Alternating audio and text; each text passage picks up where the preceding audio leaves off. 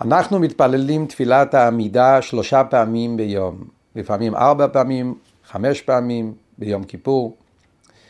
תפילת העמידה, לכאורה יש איזושהי סתירה, ואיך אנחנו מפענחים אותה. בגלל הרגילות שלנו, אז יכול להיות שאפילו אנחנו לא שמים לב שיש פה איזו סתירה. אבל אם אנחנו נעצור ונחשוב, יש פה סתירה מעניינת. מצד אחד, מה זה התפילה? בן אדם עומד לפני מלך מלכי המלכים הקדוש ברוך הוא.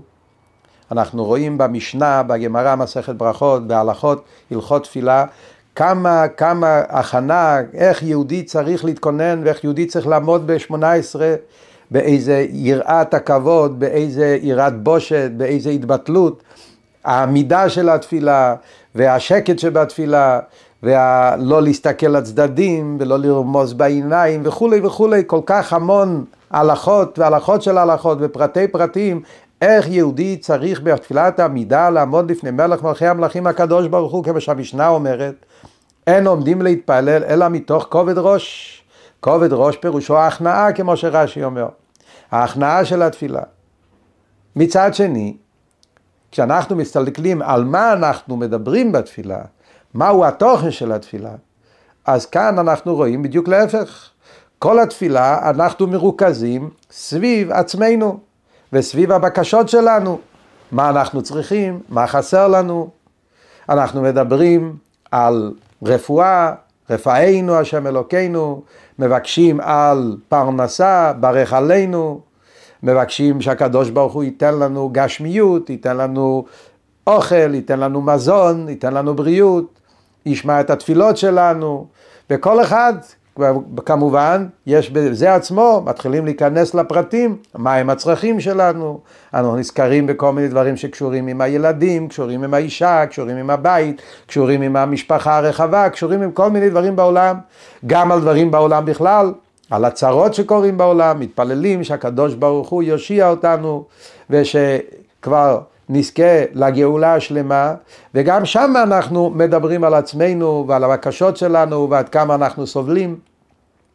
וגם הבקשות הרוחניות שיש בתפילה, אז גם סוף כל סוף אנחנו כל הזמן מרוכזים סביב עצמנו. מבקשים שהשם יסלח לנו על העוונות, שהשם ייתן לנו חוכמה ובינה ודעת, כדי שנוכל להבין ולהשיג. סוף כל סוף כל התפילה מרוכזת סביב, סביב עצמנו. איך עבדים שתי הדברים האלה ביחד? אתה עומד לפני המלך, אתה אמור להיות ביראת כבוד, בהתבטלות מוחלטת. אם אנחנו באמת נתעמק בנושא הזה, מה זאת אומרת עומד לפני המלך? במיוחד כפי שדיברנו כבר, על הנושא של התפילה כפי שתורת החסידות מסבירה. שהתפילה זה לא רק נקודה של בקשת צרכיו, אלא המרכז של התפילה זה התופל כלי חרס, כמו שחסות מסביר, תפילה מלשון נפתולי, נפתלתי, חיבור, דבקות, התאחדות. רגע שיהודי מתאחד עם הקדוש ברוך הוא, אז נשאלת השאלה, איך אני יכול ברגע של התבטלות, דבקות, התאחדות עם הקדוש ברוך הוא, לעמוד ולבקש, השם תן לי, תן לי אוכל, תן לי מזון, תן לי בגדים, תן לי בית, תן לי אישה וילדים, תן לי דברים טובים, חסר לי זה, חסר לי פה, חסר לי שם, איפה אני עומד פה? השאלה הזאת זועקת גם בכל יום ויום בתפילת העמידה. התפילה הכי גבוהה, כמו שאמרנו, בפרט כמו שחסידות מסבירה לנו, שהתפילה זה סולם, ובסולם אתה עולה ממדרגה למדרגה, אתה עולה משליבה לשליבה, וכל חלק של התפילה אתה מתעלה יותר. אנחנו אומרים פסוקי דה זמרה, ברכות קריאת שמע, שמע ישראל, השם אחד, שהיהודי מתבונן בגדולת השם ומעורר אהבה עצומה לקדוש ברוך הוא, ואהבת את השם אלוקיך בכל לבבך, בכל נפשך ובכל מאודיך, מגיעים לדבקות הכי גדולה, שזה הכל הכנה לשמונה עשרה, לרגע של העמידה שבו אתה עומד לפני מלך מלכי המלכים הקדוש ברוך הוא בהתבטלות הכי גבוהה והכי עמוקה. ומה קורה שם? אני מבקש על גשמיאס. אני מבקש לעצמי דברים. אני מתחיל לחשוב מה חסר לי, מה בא לי, ואני אומר, הקדוש ברוך הוא תן לי כל מיני דברים לחיים שלי. איך הולכים שני הדברים האלה ביחד? אז היום אנחנו נדבר על כמה יסודות מתורת הבעל שם טוב, מתורת הרב המגיד ממזריץ', ממייסדי החסידות, שייתנו לנו הסתכלות חדשה, הסתכלות מעמיקה יותר על כללות העניין של הבקשות שיש לנו בתפילה, שמזה אנחנו נבין שלא רק שזה לא סותר לדבקות וההתאחדות של התפילה, אלא אדרבה זה יוצא בתור ביטוי ותוצאה מתוך כל העניין הזה. דבר אחד מביא את השני. ובשביל זה אנחנו נצטרך להבין את העומק של התפילה והעומק העניין של הבקשות של התפילה, איך שהבר שם טוב ותלמידיו לימדו אותנו. ומצד שני, אנחנו נראה את הדברים, זה ייראה לנו מלכתחילה כמו לכאורה, דברים ששייכים רק לנשים במדרגה גבוהה, לצדיקים גדולים, וכאן אנחנו נראה את הדבר, הדבר הנפלא שתורת החסידות נתנה לנו, שלמרות שדברים מצד עצמם נראים דברים גבוהים, דברים נעלים ששייכים רק לאנשים ברמה נעלית, רמה קדושה, אף על פי כן זה הפך להיות לנחלת הכלל, ובעצם כל יהודי שייך לדבר הזה. וכפי שאנחנו רגילים, נפתח קודם כל בסיפור מעניין. הסיפור הוא בתקופה של הקנטוניסטים. מסופר שהיה אז הקנטוניסטים, כידוע, זה היה גזירה איומה בזמן של ניקולאי לפני 200 שנה בערך. אז הוא רצה, החלום שלו היה איך, החלום של כל שונאי ישראל, איך למחוק, רחמנא ליצלן, את העם היהודי, איך למחוק את האמונה של היהודים.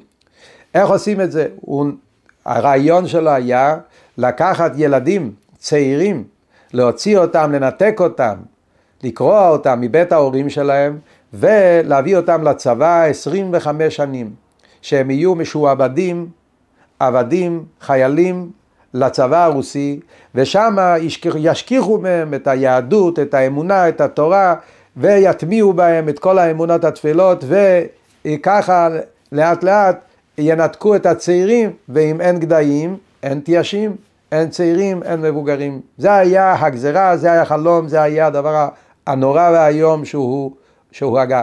ובעצם זה היה גזירה שנמשכה הרבה שנים ברוסיה. באותם שנים גדולי ישראל, צדיקים גדולים, היה זמן של הצמח צדק היה אז אה, בעובי הקורה, המון סיפורים של מסירות נפש שהיה קשור עם זה. בתקופה מסוימת היו גדולי ישראל שנסעו לפטרבורג, לרוסיה, להשתדל למען לבטל את הגזירה הזאת. הם היו אז כמה שבועות ב...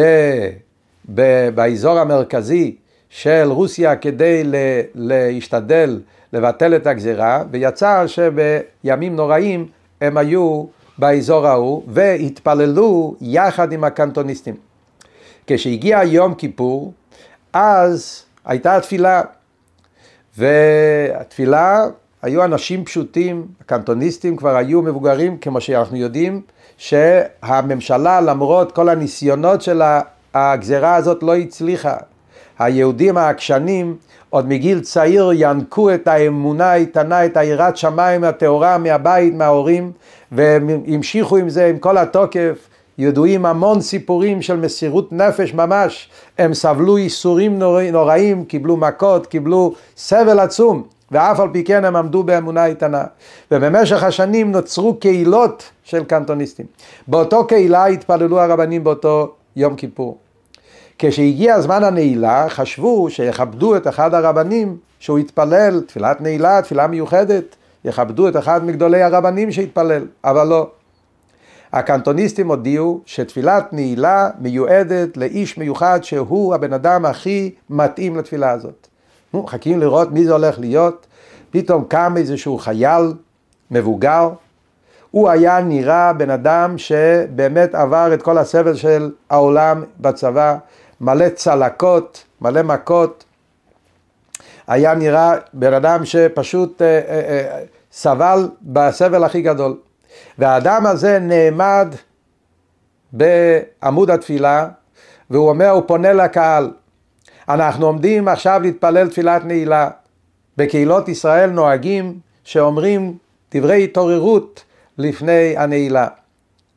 מה אנחנו הולכים להגיד? להגיד? כל עם ישראל מגיע תפילת יום כיפור, מגיע תפילת נעילה, מבקשים דברים. זה מבקש אוכל, זה מבקש פרנסה, זה מבקש שלום בית, כל אחד מבקש דברים מסוימים.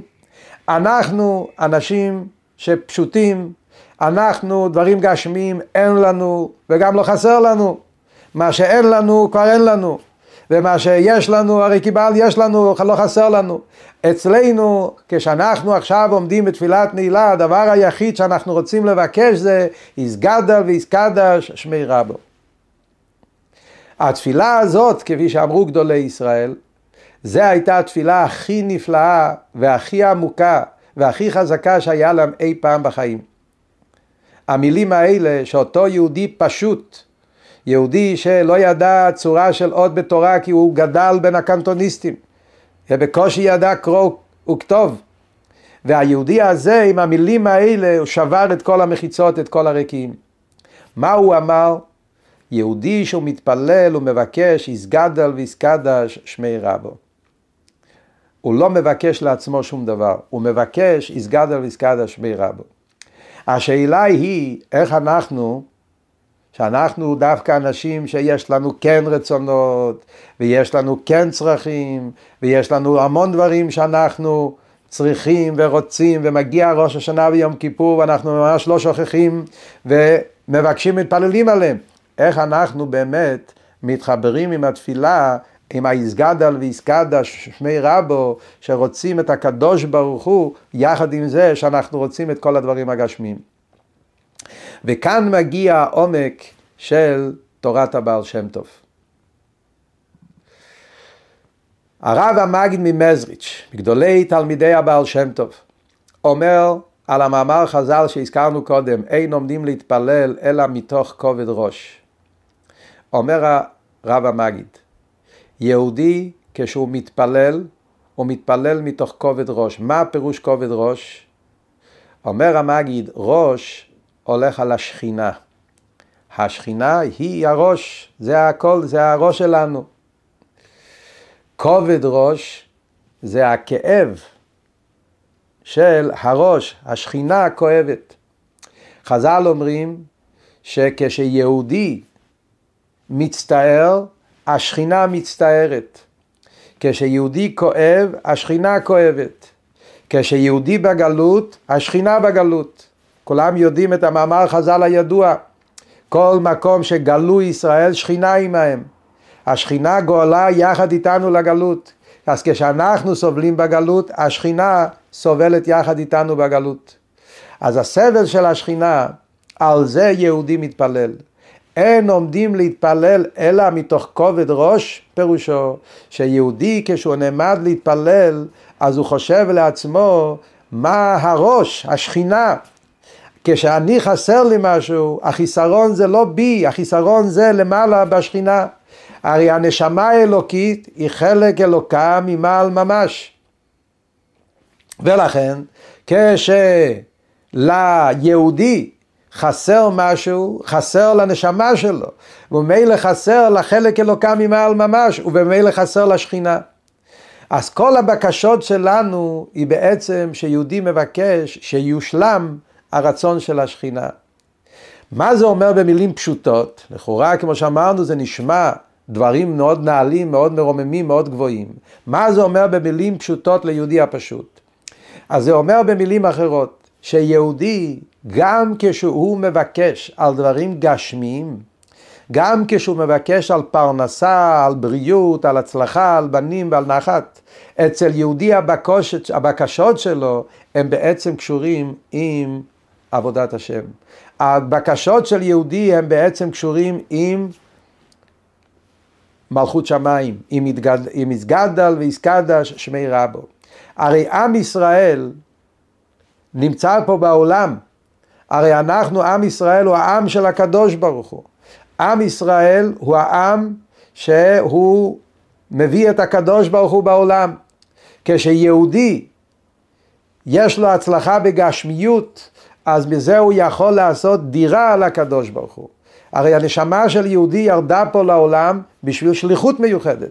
השליחות שלנו זה כדי להאיר את העולם, לעשות מהעולם דירה לקדוש ברוך הוא, על ידי מצוות, על ידי לימוד תורה, על ידי שאתה עושה טובה, כל דבר שיהודי עושה, הוא עושה פה בעולם, הוא עושה שהעולם יהיה מקום שבו הקדוש ברוך הוא יתגלה.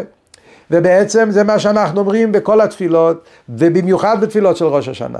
מלוך על כל העולם כולו בכבודיך. יהודי ממליך את הקדוש ברוך הוא למלך על כל העולם. כל ברכה שאנחנו אומרים בעמידה, בתפילה אנחנו אומרים, ברוך אתה השם אלוקינו מלך העולם. מה אנחנו אומרים? אלוקינו, הקדוש ברוך הוא האלוקים של יהודי, ועל ידי זה הוא נהיה מלך העולם.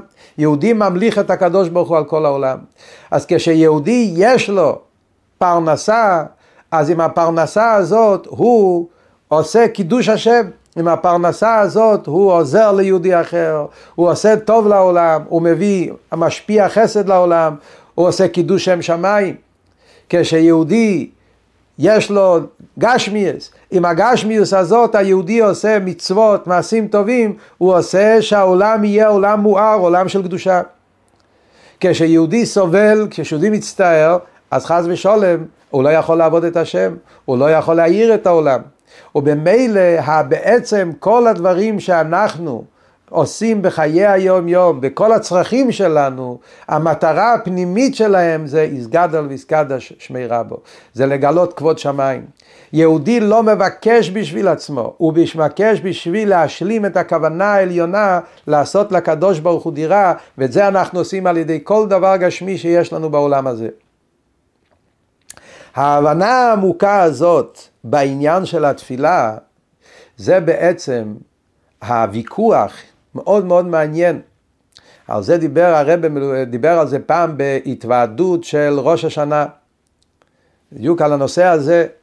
הוא דיבר על שבעצם השאלה הזאת, הוויכוח הזה, האם התפילה, אם אני מרוכז בתוך עצמי, או האם התפילה זה יסגדה ויסגדה שמי רבו. אז הוא דיבר על זה בקשר לתפילת חנה, שגם כן קוראים את זה בהפטרה של ראש השנה. שם היה ויכוח מאוד מעניין. חנה נכנסה לבית המקדש, למשכן, והיא בכתה והתפללה, רק שפתיה נאות, והרי מחנה אנחנו לומדים איך יהודי צריך לעמוד בתפילת שמונה עשרה, היא דיברה בשקט, קולה לא יישמע, וכל מיני הלכות שאנחנו לומדים מתפילת חנה. חנה עמדה והתפללה לקדוש ברוך הוא, והיא בכתה. אלי הכהן ישב, הוא ראה חנה מתפללת, ויחשביה לשיכורה. חשב שהיא שיכורה. והוא שאל, חיכה שהיא תגמור את התפילה, והוא שואל אותה, עד מתי תשתכרין? מה קורה לך? למה את שיכורה? מה חנה אמרה לו? אני לא שיכורה. ואשפוך את לפני, לפשי לפני השם. אישה קשת רוח אנוכי. מה היה פה הוויכוח, מה היה פה השאלה והתשובה? והשאלה היא מאוד עמוקה פה. אלי הכהן חשד באמת שהיא שיכורה? התשובה היא, אלי הכהן, כשהוא ראה שחנה נכנסת לבית המקדש והיא עומדת ומתפללת והיא הרבתה להתפלל עם הבכיות, אז הוא ראה אותה מתפללת מעומק הלב, הוא חשב לעצמו, במקום כזה קדוש, שאומרים לפני הקדוש ברוך הוא, עומדים לפני הקדוש ברוך הוא, בכזה מקום, אין מקום בכלל לבקש על דברים גשמיים. זה בדיוק היה שאלה של אלי הכהן, ויחשביה לשיכורה. לא מתכוונים לשיכורה במובן הגשמי, שיכורה מיין, אלא להפך לשיכורת ולא מיין. זאת אומרת שיכורה בהבנה איך זה שהיא נמצאת במקום כזה, כשעומדים לפני הקדוש ברוך הוא, צריכים להתבטל כל הרצונות. בן אדם לא שואל על גשמיות, במקום הזה, העולם הזה, הגשמי לא תופס מקום בכלל. אז מה זה הדבר הזה שאת מרבה והתפלל במקום כזה? זה נחשב למשהו של שכרות, משהו לא, לא, לא, לא מודע, לא עניין של דעת, לעמוד בכזה מקום ולבקש על דברים כאלה. ועל זה חנה הסבירה לו. להפך, ואשפוך את לפשי לפני השם.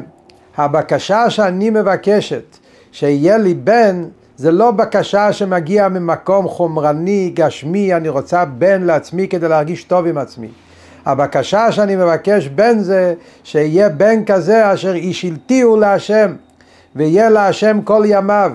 אני מבקש בן, שהבן הזה יהיה יהודי, שיהיה מסור לקדוש ברוך הוא לגמרי. כמו שהחז"ל אומרים, למה היא קראה לו שמואל? שיהיה לשמו של הקדוש ברוך הוא, שכל החיים שלו יהיה לשמו של הקדוש ברוך הוא.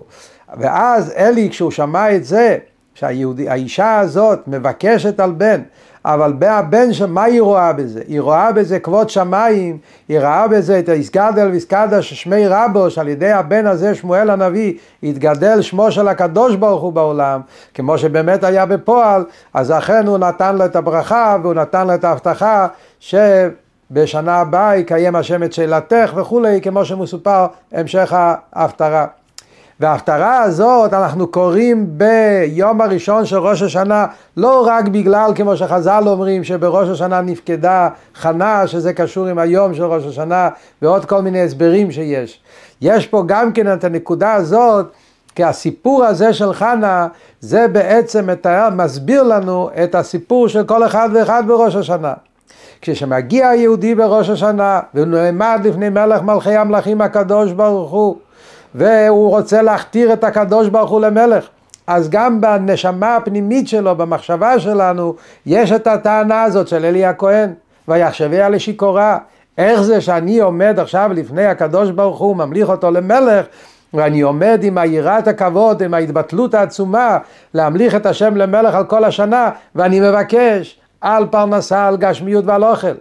ואז מגיעה התשובה של הכנה, שזה התשובה הפנימית של היהודי בנפש, שגם הבקשות הגשמיות שלנו, הם נובעים מאותו המקום, אדרבה. בגלל שאני רוצה להכתיר את הקדוש ברוך הוא למלך.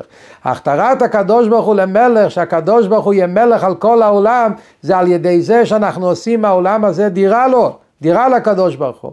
איך אנחנו עושים דירה לקדוש ברוך הוא? כשהקדוש ברוך הוא נותן ליהודי גשמיאס, והיהודי מהגשמיאס הזה הוא עושה מזה רוחניאס, הוא עושה מהגשמיות שלו, הוא עושה דירה לקדוש ברוך הוא, מקיים עם זה מצוות, הוא עובד את השם, נותן צדקה, שולח את הילדים שלו למקומות חינוך של תורה, וכולי, כל הדברים הגשמיים משתמש עם זה לשם שמיים, אז הוא פועל להגדיל ולכבד ולקדש שם שמיים בעולם, אז דווקא בזה מתבטא המלכות של הקדוש ברוך הוא בעולם.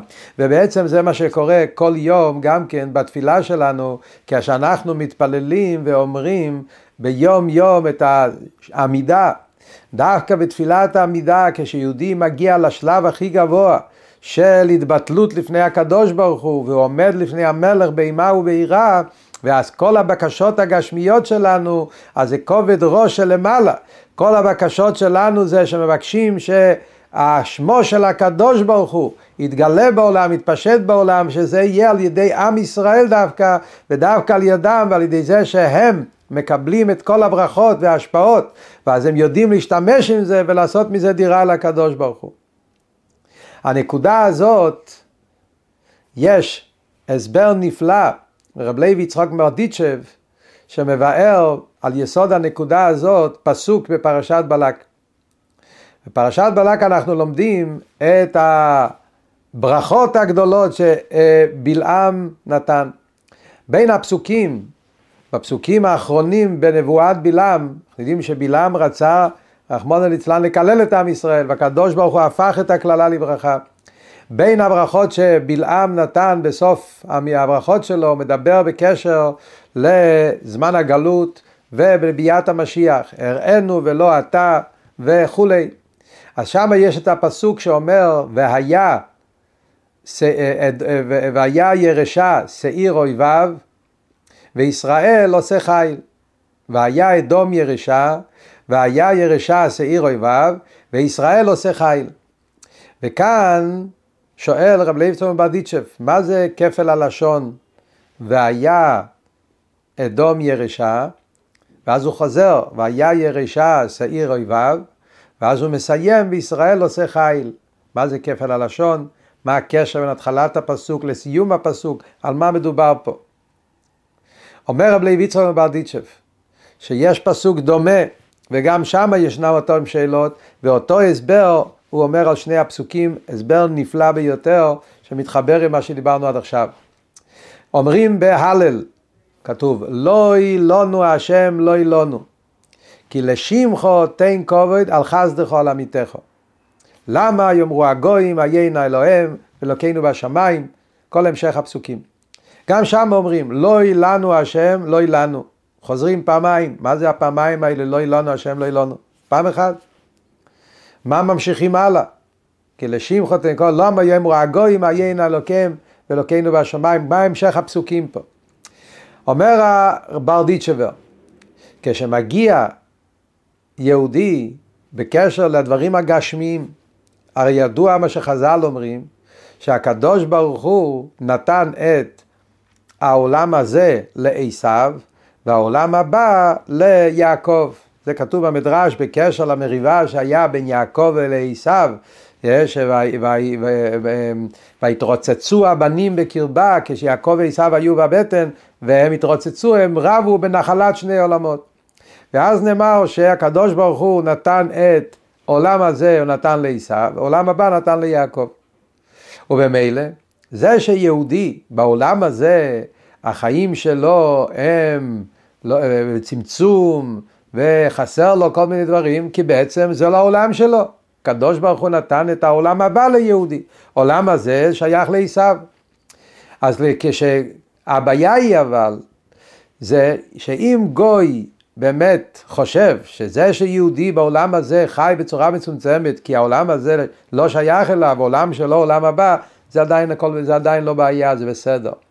הבעיה היא אבל כשהגוי מזלזל ביהודי, והגוי אומר ליהודי, זה שאתה אין לך חיים טובים בעולם הזה, זה בגלל שהקדוש ברוך הוא לא יודע לתת לך את זה. הוא מתחיל לדבר נגד הקדוש ברוך הוא, נגד הבורא, נגד ה... נגד הקדוש ברוך הוא, ואז הופך להיות לבעיה רצינית. ולכן היהודים אומרים לקדוש ברוך הוא, לא אילונו השם, לא מגיע לנו. לא אילונו. זה הטענה שלנו אבל לא בשבילנו, כי לשמך. למה יאמרו הגויים עיין אלוקיהם? הגויים, זה שהם רואים שיהודי חי בעולם הזה בצמצום ובמיצר, הם לא אומרים את זה בגלל שהקדוש ברוך הוא את ה... ליהודים שומר להם עולם הבא. הם אומרים, עיינה אלוקיהם. הם אומרים, הם מזלזלים בבורא, בקדוש ברוך הוא. אז בשבילך, למענך, אתה צריך לתת להם אה, לא בשבילנו, אלא למענך בשביל הקדוש ברוך הוא, לגלות כבוד שמיים, להראות כלפי אומות העולם, איך שהקדוש ברוך הוא נותן לבנים שלו, לעם ישראל, את הכל, לכבוד שמיים תעשה את זה. אותו דבר הוא אומר זה גם פה בפסוק הזה.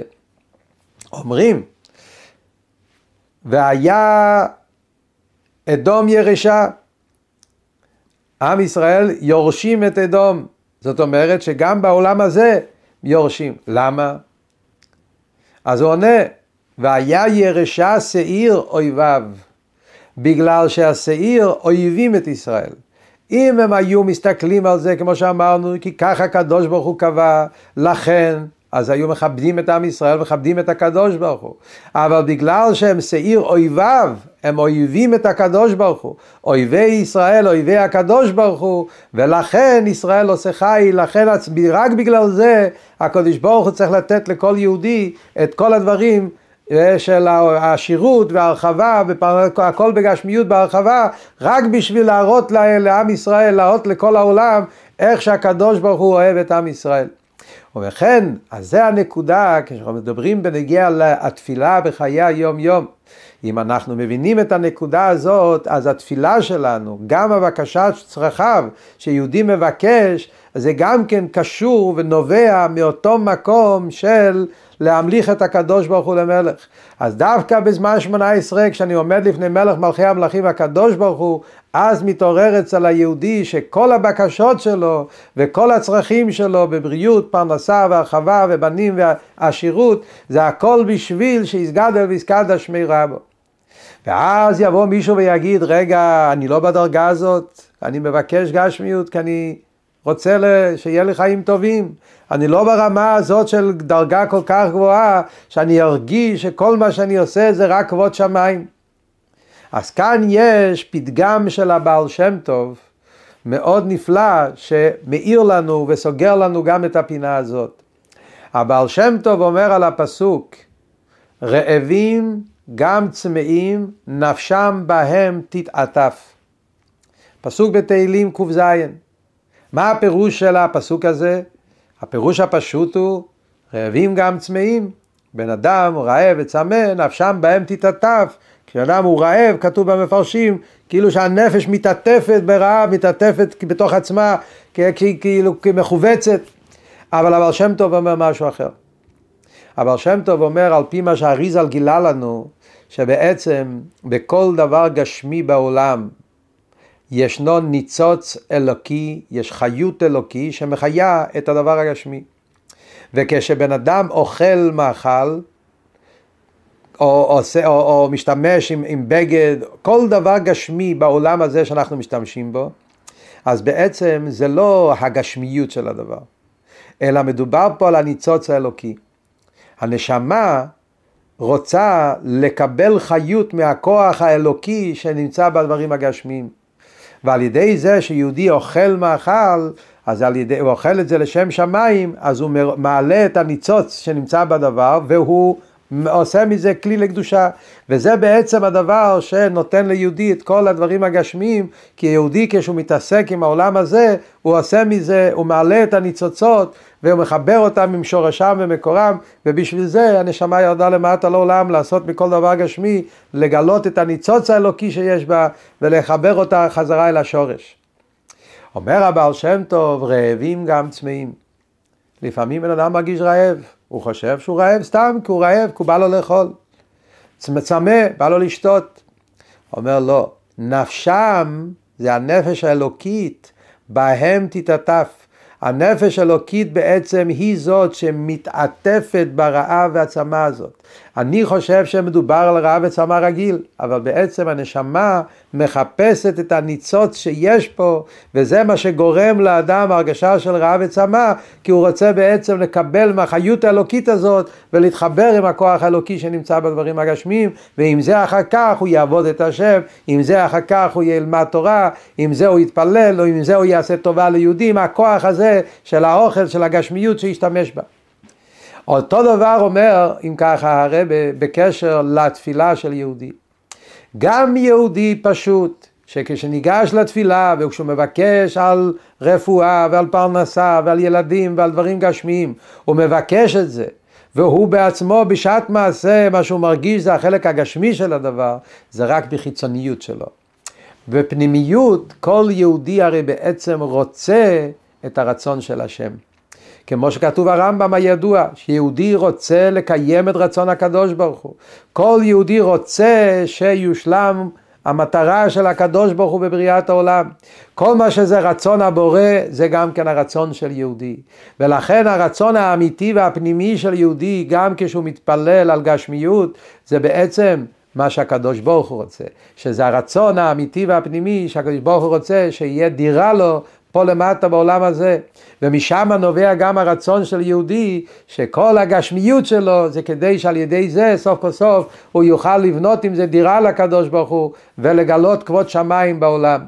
ולכן כשאנחנו ניגשים לתפילה עם הגישה הזאת, עם ההסתכלות הזאת, אז זה נותן ליהודי את ההרגשה שגם הבקשות הפרטיות בתפילה, הבקשות הגשמיות הרוחניות, וכמאמר שהאדמו"ר הזקן אמר, שהקדוש ברוך הוא נותן ליהודי גשמיאס, ויהודי מהגשמיאס עושה מזה רוחניאס, אז כשברוך הוא נותן ליהודי שפע בגשמיאס, אז היהודי עושה מהשפע גשמיאס, הוא עושה שפע של רוחניאס, הוא מגלה כבוד שמיים בעולם, ועל ידי זה יסגדל ויסגדל שמי רבו, עד שבקרוב בימינו נזכה לגאולה השלמה על ידי משיח צדקנו, שבו כל העולם כולו אז אהפוך את כל העמים משפה ברורה לעובדו כולם שכם אחד במהרה בימינו אמן.